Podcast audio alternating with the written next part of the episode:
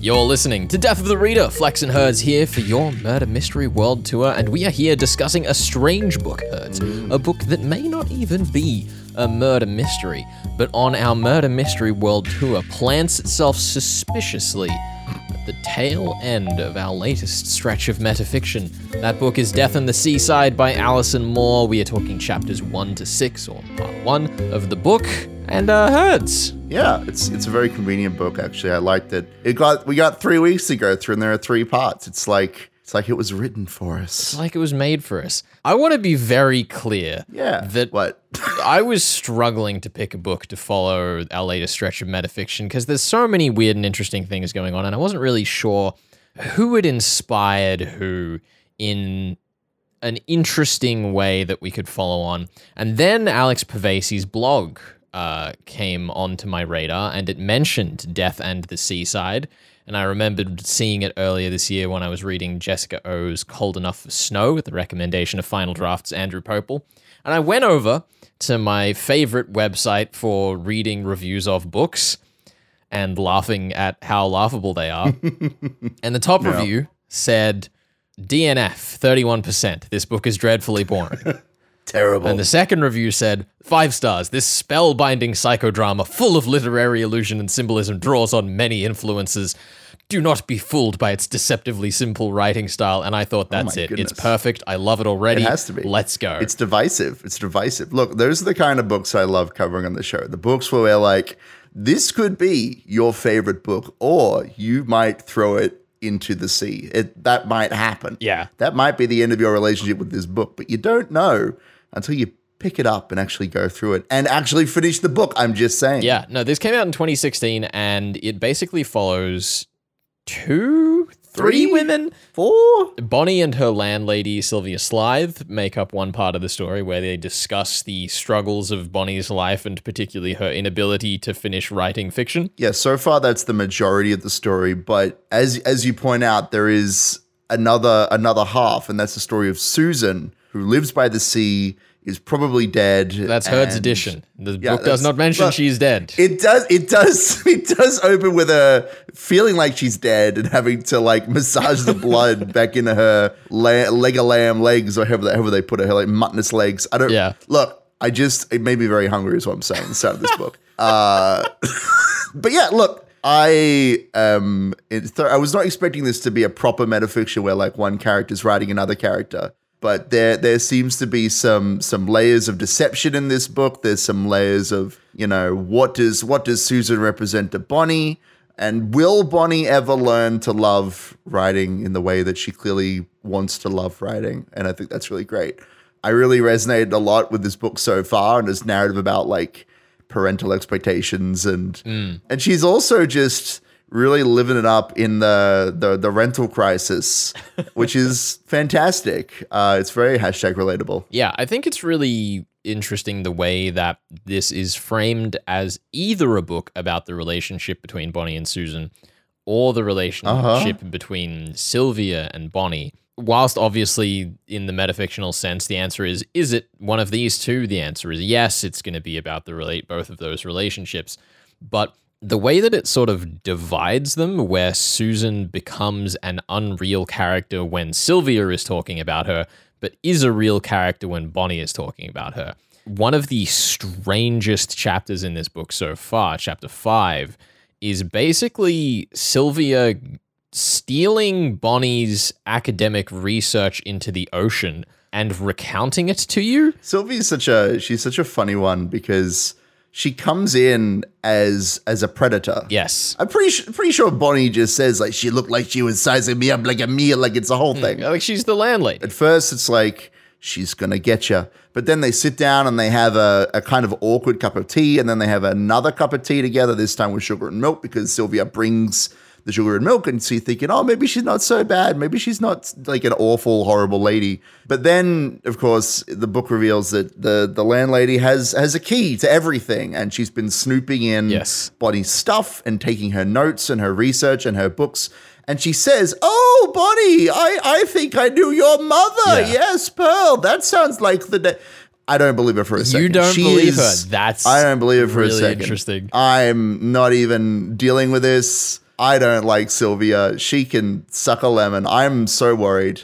Like she's playing psychologist here, but I just I just don't like her. Well, the thing much. that was fascinating to me about that particular claim that she knew her mother Uh-huh. was that the parallel to me was obviously meant to be the author character relationship between Bonnie and Susan paralleled in the parental relationship that you were talking about and parental expectations. And I, I, I felt like I trusted Sylvia, but I felt that parental connection there where mm. she still is imposing expectations that don't necessarily treat Bonnie fairly. I, I believed her, but I believed her in the sense that you would believe a parent who is saying, "Oh, I was I just always do right by my child." I'm like, "Yeah, sure you Yeah, do."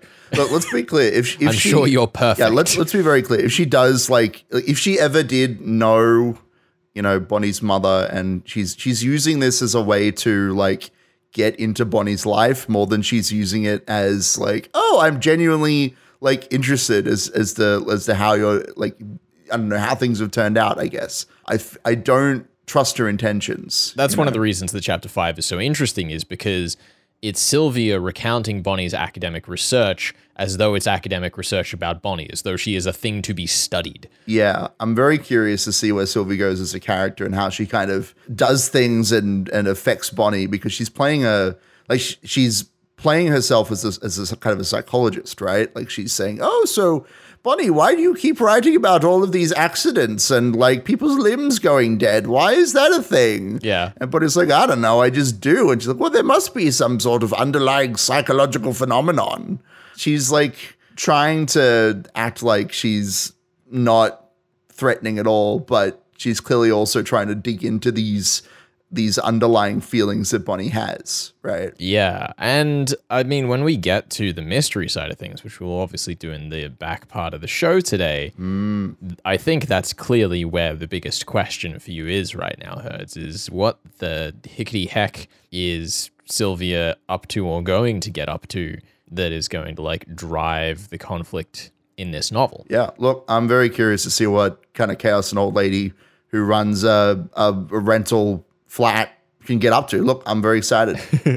I think the other thing that's fascinating character wise in this book is obviously going to be Susan, who is kind of a condensed version of Bonnie. Like, Susan is Bonnie's middle name mm. in many ways. She's the core of her. Oh, Yes, Susan. Uh, Susan is presented as an opposite to Bonnie, and in many other ways is presented as a direct parallel. Like Bonnie lives as far inland as is basically possible on Slash Lane, yes. uh, bec- because we, we got to have something weird and zany in our silly. crime novels. They even draw attention to it. They're like, "Yeah, slash lane, it'll be fine." several times. It's kind of bizarre. and I'm like, "What are you? What are you doing? You crazy?" Susan lives by the sea. yeah, I mean, we we have very little of- like we know very little about her. I guess we know that she like lives in this in a an apartment with with no curtains. She refuses the job to work in the tiny like carnival s- cellar space, whatever it is. And so, in some ways, she's kind of a wish fulfillment for Bonnie, where like she wishes she didn't have to work in the cleaning job that she has at the arcade. We're shown the story before Bonnie moves into her new place and gets her new job. I feel like the expectation is that that has to be important because, like, for example, in The Woman in the Library, we saw Leo's letters before we saw anything else in those in that Yeah, story. because it's it's not a story that she's written before moving. Because chapter two is all about her move. Yes. Maybe I'll have to check some of the language in there and the tenseness of it, but it is interesting that we're being presented with this is what Susan's life is like. And now this is how Bonnie's life reflects the story that she has written in the past, which is a bit of an interesting switcher. Well, yeah, and it's also bizarre how specific the setting that Susan lives in is. Like we get to hear about very particular signs, very particular places that she's going. Sure. Like the the framing, the setting of Susan is almost as important in many ways so far as her actual narrative. I, I don't know about the scenery, but I know that when I was when I was reading through it, there were like three, and there are probably more, but there were three explicit methods of death that were were called out. She goes and stands on the balcony and she thinks about falling.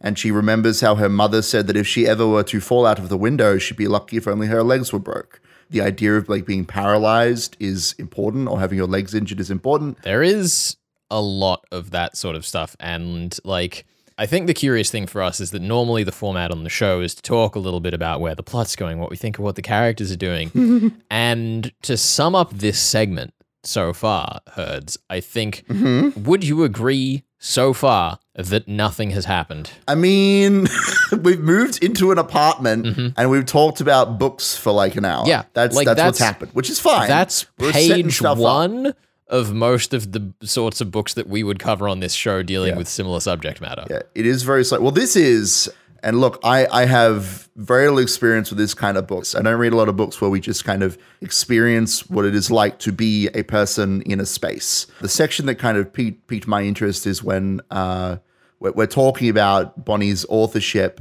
and she's talking about all the like help books that she's got about like how to write.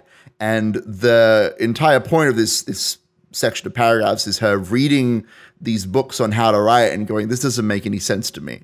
Like, what do you mean I live in the same world as my characters? What do you mean that they're like real people? That doesn't make any sense. Whereas that's, I mean, that's the kind of book that we're we're reading. like, she's just framed as the kind of person who wouldn't at face value understand a book like this, at least not wholly, I suppose. She's kind of framed to be someone who isn't in on the joke, although she is a very earnest author and her her writing is um, you know, very important to her. Yeah. She's not as uh, academic as other people might be, I guess. Yeah. No, I think I think that is a fantastic point. I think we should probably t- close close this little this little box up here. Uh oh, uh oh. Hit, hit the hit the music And open another and box. uh, we will be back with more on Death and the Seaside uh, when we return for the mystery section at the end of the show. Herds, I hope you're prepared. I, yeah, sure. This is Super ready. This is Death of the Reader, your murder mystery world tour here on 2SER 107.3. We'll be back with more of Alison Moore's Death and the Seaside in just a second.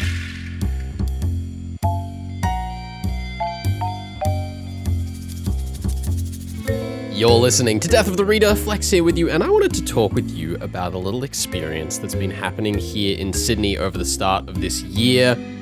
It is the murder at Elizabeth Bay House. It's a little interactive murder mystery event put on by Fever, which is an events company. And uh, a few nights out of the year, the next one's on in June, uh, you can be a guest at Elizabeth Bay House to investigate the death of Sir Sidney. I was recommended this event by Catherine Du Peloux Menagé of Bad Sydney Crime Writers Festival, so I grabbed a couple of friends, went on down for the evening, and uh, tried to see if my books related murder mystery expertise could hold me sway in whatever this would be. Oh, Sir Sidney was such a great benefactor to everyone until he was murdered two weeks ago outside by his butler, the conniving little scamp. Thankfully, he's very much in jail. With that butler very much in jail, you're invited round for the reading of the will. And uh, who was that you heard talking just then? I am a Nimrod Nomos, master detective of the Kyrgyzstan cavalry. Now, I know what you're thinking. Why is there a detective in the Kyrgyzstan cavalry? Well, in Kyrgyzstan, two out of every three crimes is committed by a horse. But nonetheless, you and your fellow partygoers to this will reading are set to enjoy a fine evening, awaiting the spoils of wealth that you are just about to come onto, along with whatever strange investigation Nimrod Nomos is carrying out. When you first arrive at the house, you'll be greeted by the leader of one of six teams. From what I hear, they spice this up a little bit each time, but for us, the groups were the artists, the entrepreneurs, the equestrians, the politicians, the psychics, and the scientists. You're given an identity as a member of one of these teams. For example, I was an animal rights activist. But I mean, in the course of our work, we all, you know, get our hands dirty from time to time, don't we? You know, it's just a part of the job. Uh, uh, animal rights advocate. I mean, I'm sure this week alone there's been the odd misdemeanor you've committed. That dealing with Thomas Edison, it was completely above board. Thank you, Lord Mayor. I was on the politicians team, in, in case you couldn't tell. The, the, the nerve of you, sir. The nerve. And then over the course of the evening, you'll learn a little bit more about the death of Sir Sidney and what perhaps each of the teams had to do with that death. Why investigate, though? What if your leader is guilty? Well, don't worry, there is behind all of this a fictional financial incentive. That's not the only way that you will earn money by detecting who the crimes are committed by. You will also earn loads of money by interacting with the other leaders and playing their games and activities. That's where the real cash is. So trust no one. Find out what happened, but most of all, have fun. So, through the hour and a half that you were there at Elizabeth Bay House, you've got perhaps 45 minutes, maybe a little less, to actually wander about, speak with all of the different characters, and find out the clues for whichever part of the crime you are assigned in your group. I really like this setup, the way that we're put into teams, the strong characters and big speeches that everyone gives on the way in created a wonderful atmosphere. And it is at this point, of course, that we get into the actual puzzle. And no spoilers. There are a select few questions that every team has to answer, and with about 20 people per team, just a portion of that team is allocated to each question, so you won't get to work on the entire puzzle yourself and will have to rely on your teammates. The actual play of the game is going about to each of the guild leaders and participating in these little mini games that they have, each in different parts of Elizabeth Bay House. Now, there are two ways we're celebrating Jeebus. What would you like to play? Play a risky game. Yeah, Risky game roulette, I like it. Good luck to all of you. You're playing these mini games to gather money for your team, as the Lord Mayor mentioned earlier. And while you're playing these games, you have small opportunities to interact with members of the cast, to ask them various questions about the day of the crime. These interactions were the best part. The actors do such a wonderful job with all of these little riffs on whatever terrible improv you approach them with. I have royal blood. I have a secret brother as well. Precisely. Hmm. I see. I thought a man of your stature would. As it happens, I think I lost my brother. So if you would find me another man who looked exactly like me, I would I can do appreciate this very much. Thank you very much. Because I'm royalty too. Going into the full theatre and performance and attempting to act alongside professional actors isn't going to be everyone's cup of tea,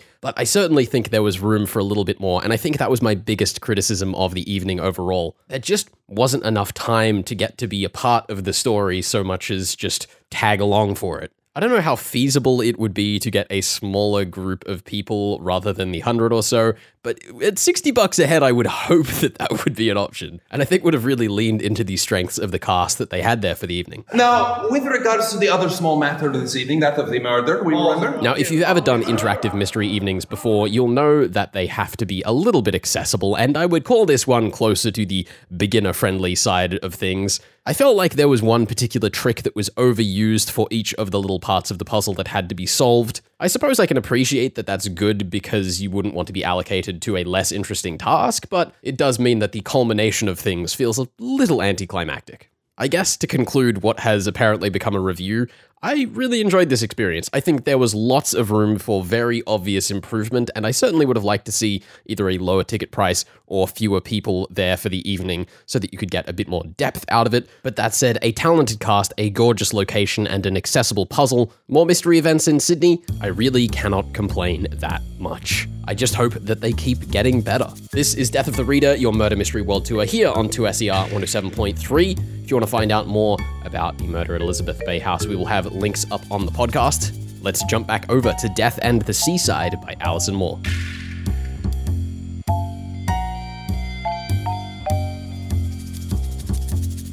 You're listening to Death of the Reader. Flex and Herds here for your Murder Mystery World Tour, and we are here discussing Alison Moore's Death and the Seaside Part 1, which covers chapters 1 to 6.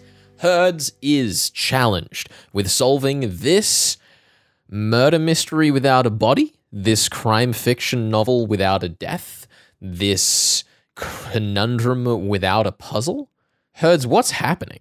That's a great question. I'm not entirely clear what I'm meant to be solving here. As you say, there is no explicit puzzle, there is no explicit detective, although perhaps Sylvie would fit into that slot with the way that she's rifling through everyone's stuff, apparently, peeking into the lives of her tenants. My instinct out the gate is like, well, Susan's dead, and Bonnie is coping with Susan's death, and Bonnie is like trying to deal with the fact that she will eventually die. Like that's that's my assumption that there was a traumatic event in the family past where this person named Susan, maybe where she got her middle name from.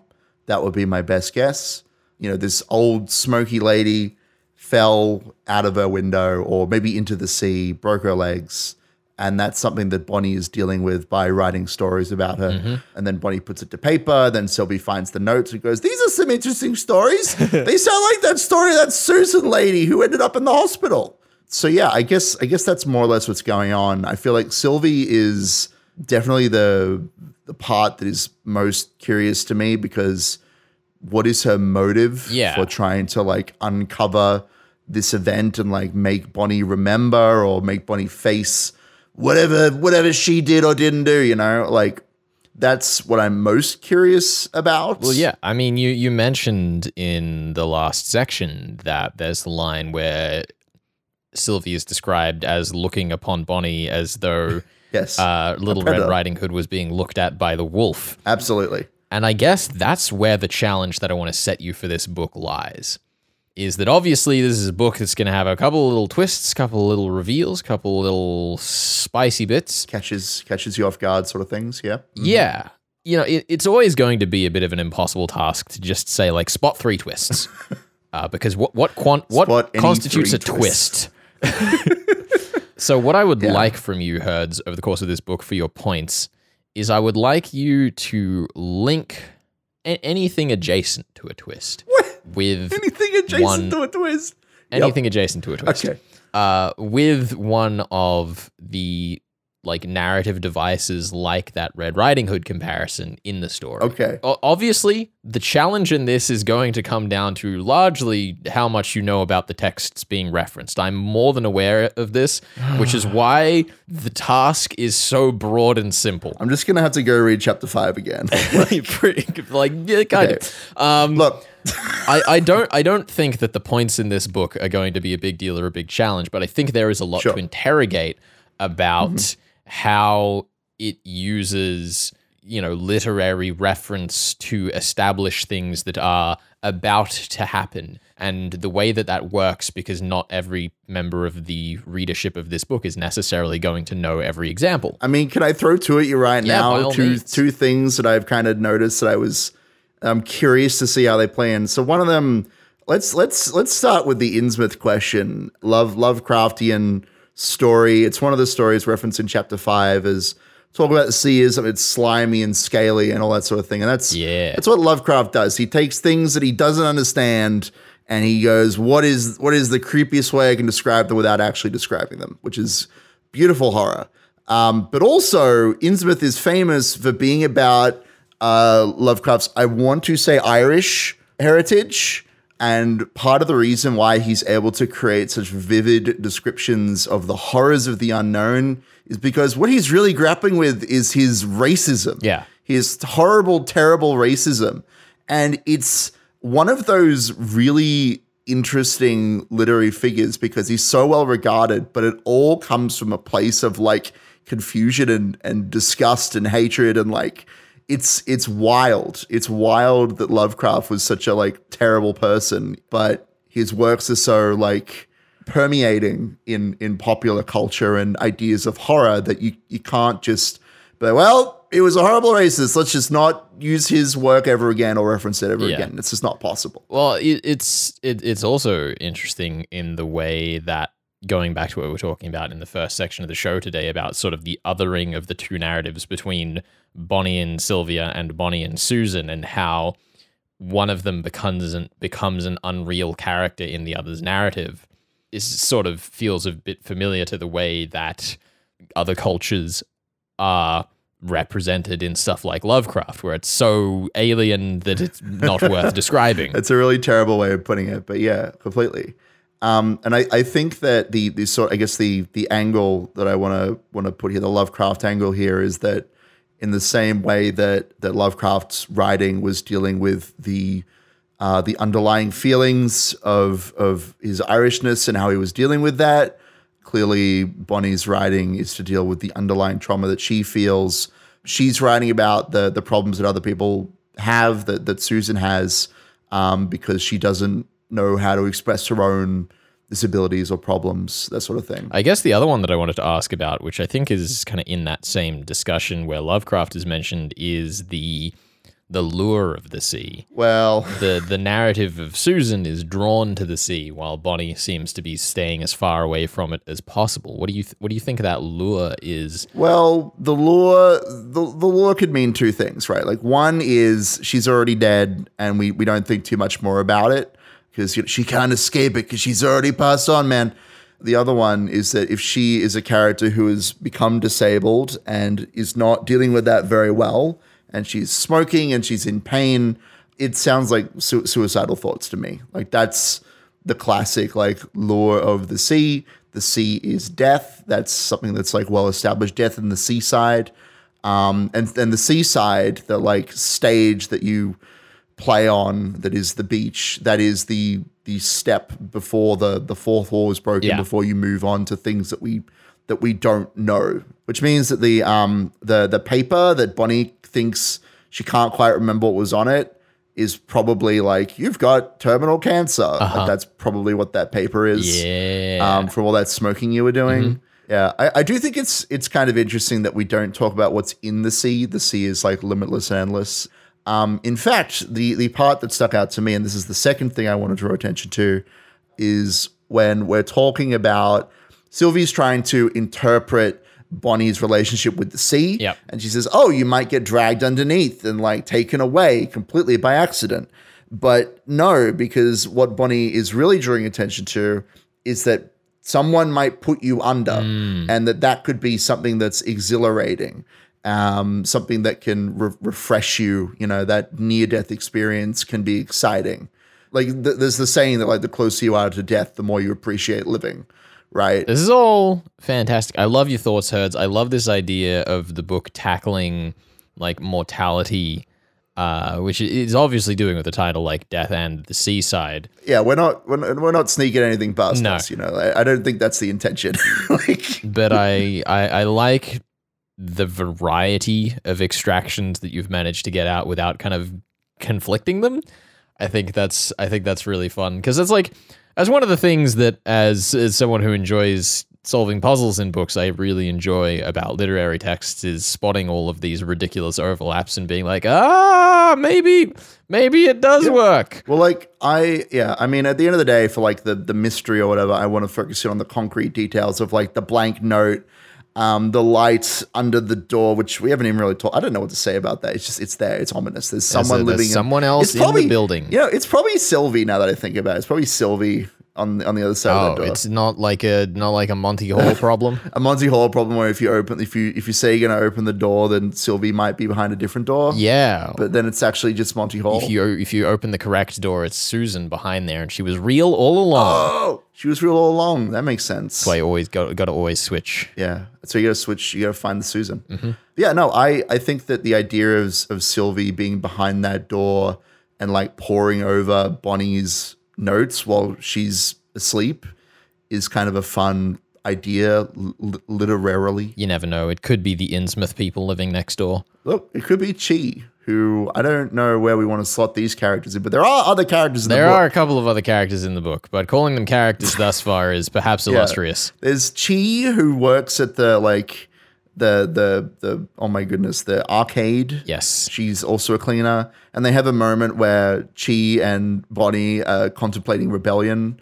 But then Mr. Carr, the manager, walks up and he doesn't say anything, but his presence is enough to disperse them. And I thought that was really, really neat, uh, in like a sad capitalist sort of way.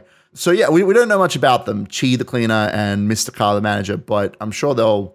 I don't know one of them's probably gonna get killed. Let's be real. One of them's gonna get pushed in a damn arcade machine. Uh oh. Are you saying that Uh-oh. Bonnie is actually the person who killed Susan, and now she's going to kill someone else? I look, maybe. Oh, you, is she the one who pushed? Oh, ooh. did she push her under? Did she push? Did she push Susan under? Is that You're is that listening why to Death of the she Reader. She pushed We her under. She are pulled the plug. discussing Alison Yo! Moore's Death and the Seaside, chapters 1 to 6, Flex and Herds. She pulled the plug. guiding you through this wonderful literary crime fiction crossover. I'm so ready. I'm so ready. We will be back next week with part two. Euthanasia is a hot button issue. Let's go. We'll be back next week with part two on your Murder Mystery World Tour. This is 2SER 107.3. See you then.